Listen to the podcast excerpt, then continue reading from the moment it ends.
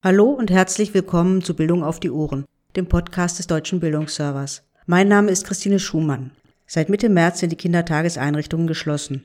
Nur für Kinder, deren Eltern in systemrelevanten Bereichen arbeiten, wird eine Notfallbetreuung angeboten.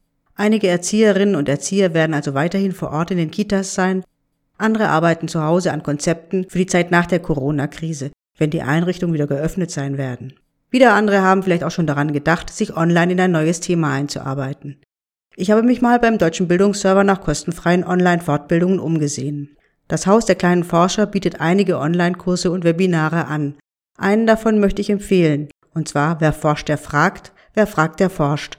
Einen siebentägigen moderierten Kurs vom 4. bis 12. Mai. Der Aprilkurs ist leider schon ausgebucht. Die Teilnehmenden erarbeiten gemeinsam, wie man Kinder beim Forschen im Alltag optimal unterstützen und dabei gleichzeitiges Sprachvermögen fördern kann und es wird reflektiert, wie sehr es dabei auf die eigene Haltung dem Kind gegenüber ankommt.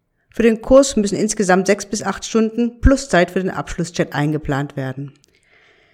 Ziemlich viele interessante Webinare, nicht nur für ehrenamtliche Vorleserinnen und Vorleser, sondern auch für Erzieherinnen und Grundschullehrerinnen, bietet die Stiftung Lesen. Sie dauern zwischen 30 Minuten und einer Stunde und handeln nicht nur vom Lesen. Zum Beispiel die Reihe Lesen, Staunen, Forschen. Gemeinsam mit der Klaus-Tschira-Stiftung wurden hier drei Webinare produziert, die sich mit den Themen Licht, Farben und Mathematik im Kita-Alltag beschäftigen. Mitentscheiden und mithandeln in der Kita ist ein MOOC, den die Technische Hochschule Lübeck auf den Seiten ihres E-Learning-Angebots On Campus anbietet. MOOC steht übrigens für Massive Open Online Course, also Online-Kurse mit großen Teilnehmerzahlen und ohne Zugangsbeschränkungen. Sie kombinieren traditionelle Formen der Wissensvermittlung wie Videos, Lesematerial und Problemstellungen mit moderierten Foren und virtuellen Lerngruppen. Im Kurs lernen pädagogische Fachkräfte der Elementarbildung, wie sie Kinder in Kitas dazu befähigen können, Entscheidungen demokratisch zu fällen und gemeinsam umzusetzen. Wann genau der MOOC stattfindet, erfährt man nach der Registrierung. Ein Nachweis ihrer Berufsausbildung oder Berufstätigkeit oder auch einen bestätigten Nachweis der Einrichtung, für die sie ehrenamtlich arbeiten, brauchen Sie, wenn Sie sich für den E-Learning-Kurs frühe Hilfen und frühe Interventionen im Kinderschutz interessieren.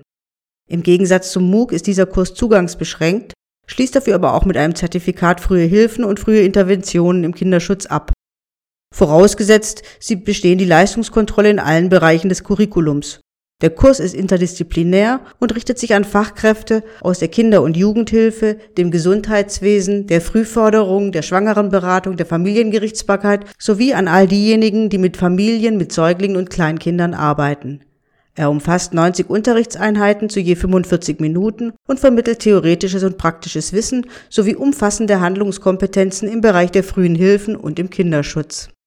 Alle hier vorgestellten Online-Fortbildungen finden Sie natürlich auch beim Deutschen Bildungsserver auf der Seite Fort- und Weiterbildung für frühpädagogische Fachkräfte im Bildungsthema Elementarbildung.